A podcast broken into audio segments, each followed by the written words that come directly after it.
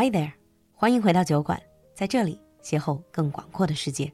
新年新起点，酒馆铺子从初八开始陆续恢复发货了，更多好物惊喜进店选。同时，露露和安澜的专辑伴你迎接新成长。大年三十到正月十五，专辑打包购买享八五折惊喜优惠。另外，酒馆第二十一期进阶口语课程节后马上开课，想跟露露提升口语，赶快报名啦！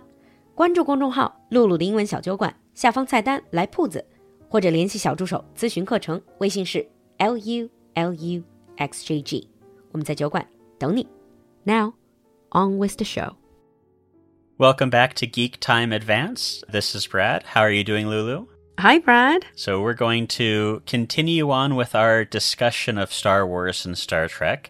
Have you actually gone and watched any of the episodes like you were supposed to? Wow, there's so many of them. It's so many movies and and you know episodes of the TV series.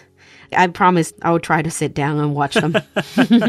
All right. But seriously, what is the big deal? I mean, last time, obviously, you walked us through the two series, the two settings, and all the plot lines, but you still haven't really explained why is it so important in geekdom or in geek culture. Well, when you look at Star Trek and Star Wars, these two, and then you have Doctor Who in the UK, they're what really paved the way for people to accept sci fi as a genre. Oh. There have been lots of sci fi classics out there The Time Machine, The Invisible Man. There's been lots of sci fi literature, but it's always kind of had the stigma in the literary world where you're, it's not real literature, so to say. Oh, okay. But with uh, Star Trek and Star Wars, you get a lot of people who are actually looking at Star or at science fiction as an actual genre that should be kept as an important genre in literature. Oh, I mean, I when I was in university, we had a class and we could choose like a particular subgenre.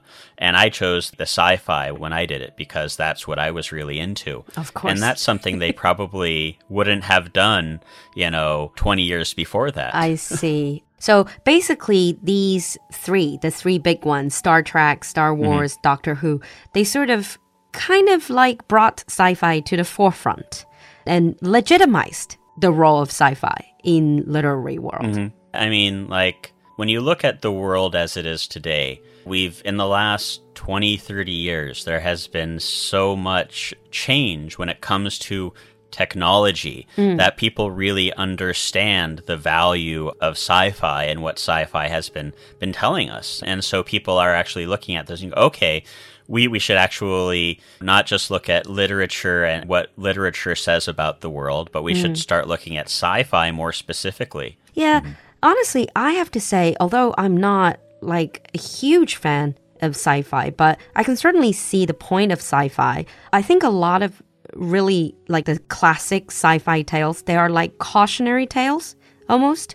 Mm-hmm. They talk about humanity, scientific progress, and how many of the ethical dilemmas in scientific development. Yeah. When you look at at sci-fi, if we kind of look into even if it's uh, Doctor Who, but like we look at the way species are treated in Star Trek and Star Wars, we do see a lot of that those ethical dilemmas. Yeah. Um, even when it comes to the way you know robots are treated in Star Trek, there was a whole episode we were deciding whether or not AI should be considered A conscious if it if it gets to a particular level, right?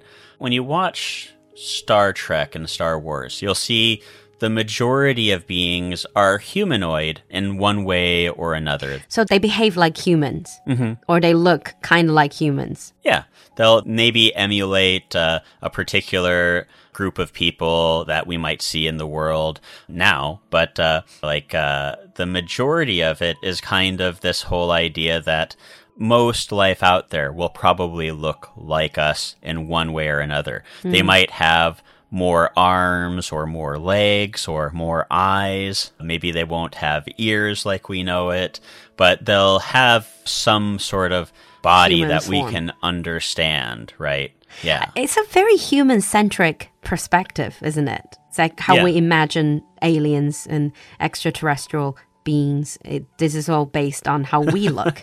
Right. Hmm. And that's when it comes to, you know, what science used to think is that that when we look at the building blocks of life that humans would or that animals would have to look something like us. If you look hmm. at most animals on the planet, mammals at least, mammals have really similar bone structures. When you compare them, you can kind of see, okay, so this is how this mammal bone structure became to be. And so because of that, you know, a lot of times they they said, well, if then it must be similar on other planets. Nowadays, that's kind of changed a little bit, and people understand that life doesn't necessarily have to be carbon based. It could be something completely different. Different. yeah. But yeah, yeah. when you look at like Star Trek, we have the humans, us, and then we have the Vulcans with the pointy ears like Spock. The Klingons are probably one of my favorite. Uh, you can actually, I think we talked about in the Conlang one where you can Yeah. learn Klingon. They are like a warrior species, isn't it? Yeah, they're kind of Yeah. aggressive and battle ready. Yeah, I think Klingons are probably one of the more interesting groups. And if you watch Star Trek over the generations, Klingons look more like humans in like the original series, but then they look uh, less like humans when it comes to the next generation. And in the more recent one, they actually look even more alien. And so they've created this whole mythos that uh, the Klingons were quite different from humans, but as a way to uh, make themselves superior to humans, they tried to uh, genetically alter themselves, which made them more like humans. and Yeah, but Brad could also be that cosmetics and all of that. Of course. They got better. so, they, they did but that's kind of like the way they explain this whole thing It- it's actually it's a very interesting idea now one of the more i wouldn't say more recent but this idea of one of the big nemesis of the star trek world is the borg and the Borg, they're kind of like, they're not really robots, but they are kind of a conglomeration of a bunch of different species with cybernetic components that are all mm. connected into a hive mind. It's really interesting. There's this, the thing that makes the Borg really scary is that when they first encounter the humans, they completely ignore them. Like the humans come onto the ship and they just ignore them like they're not there. They think of us more as like ants. ants. Ah, Um, yes. But then once we do something that actually might to hurt their ship, then they attack, right? But before us, you know, they don't even think of us as as being something that could do anything to harm them, and so No they just completely ignore us. there. Yeah. Yeah, I see. And then you have the Star Wars. In Star Wars, you have this, for example, this Chewbacca character. That's a, a Wookiee. Yeah. so the Wookiee, you know, really big. It's Really the best way to describe him is kind of like Sasquatch, right? Yeah. Which is like a really big, huge, you know, hairy person in a way. And then they have the really small, hairy teddy bear like characters, the Ewoks. Mm. But like, uh, it's really funny in recent years. Like originally, it was people thought that uh, Chewbacca was kind of like a subordinate friend to Han Solo. But in recent years, people have come up with the idea that uh, the Wookiee was actually kind of like the minder of Han Solo. Okay. Uh, but yeah, there's uh, a few really interesting species. The Jawas, they're like these little tiny creatures that uh, they build really huge, like sand crawler tank things. And then there's the Mon Calamari. And it's really interesting. The calamari, you know, it means uh, octopus, yeah. Calamari means squid, right? Squid, yeah, squid, Yeah. yeah. They are these fish-looking people, and uh, if you know any line from Star Trek other than "use the Force," it's a trap. and uh, that's actually one of the Mon Calamari guys who was, uh, you know, in the second movie when they are you know, going in to destroy the Death Star, they realize that it's all a trap. Now, one of the more interesting species, they don't give them a, an official name in the series. In some of like the sub-series, I think they give them a, a name, but it's Yoda, Yoda species. I thought Yoda is a character. Yoda is a character, right? But they don't have like a name for the species in the original. What is it? Uh, in the original canon, right? When you're watching the movies, they don't say, right? Chewbacca is a Wookiee. Then there's the Sand People, the Jawas, but they don't ever say what Yoda is. Uh, but in, they have uh, Grogu, which is what everyone calls Baby Yoda. Okay. yeah. I mean, I've definitely seen those characters because there's such, they're so frequently referenced in pop culture, but I don't think I have any sort of in depth knowledge about them. I really need to watch the Star Wars series. All right. So before it gets even more complex, let me drag you out of the plot a little bit. Let's talk about the whole fandom thing. Is it true that you kind of pick a side? Like in the very beginning, I asked you, quick question, uh, Star Wars or Star Trek. Is that a Yeah. thing that people generally gravitate towards one or the other? When it comes to the bigger geeks within the two groups, they typically choose a side. One is the best to them. Now, there are, of course, people who like both. I like both. I can't really say one is better. I view them as being two entirely different types of genres. Mm. But when it comes to the fans, like there are groups that are on one side and there's like an animosity that's between them.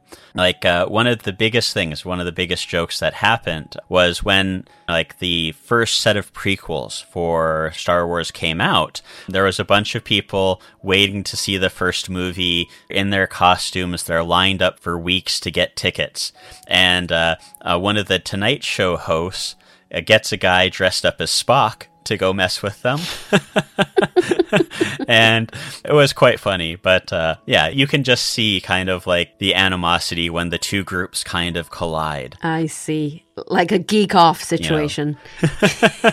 Yeah, I see. And sometimes at those conventions and stuff, you can see people fighting with this like a sword, but it's like a light. Is that called a lightsaber? Yeah. So in the movies, they have the lightsabers, right? That's the, what the Jedi and the Sith use to fight each other. Now.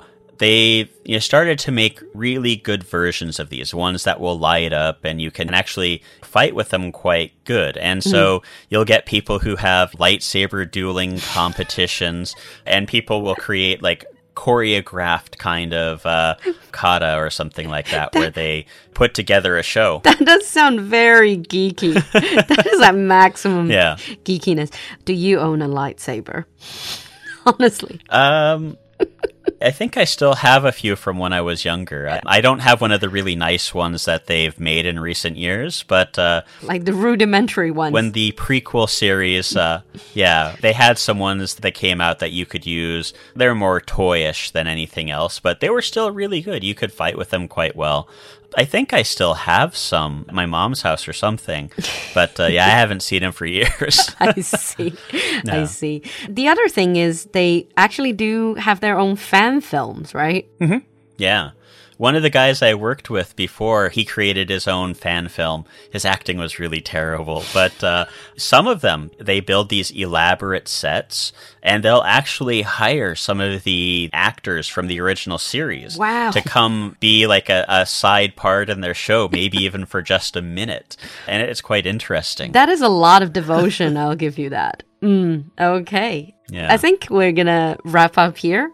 And it um, certainly right. sounds very interesting. And to people who will identify as geeks out there, I mean absolutely no disrespect. I don't even think I qualify as a geek because I don't know a lot of these, but I'm definitely a nerd in some way. So I'm always very interested in people who have their hobbies and then they go into it. Mm. And thank you, Brad, for coming to the show and educating me and our audience about a little bit more about geekdom. no problem. All right. And if you have anything to say about these two big series, leave us a comment in the comment section. Thank you, Brad, for coming to the show. No problem. See you next time. See you next time. Bye. Bye, everyone.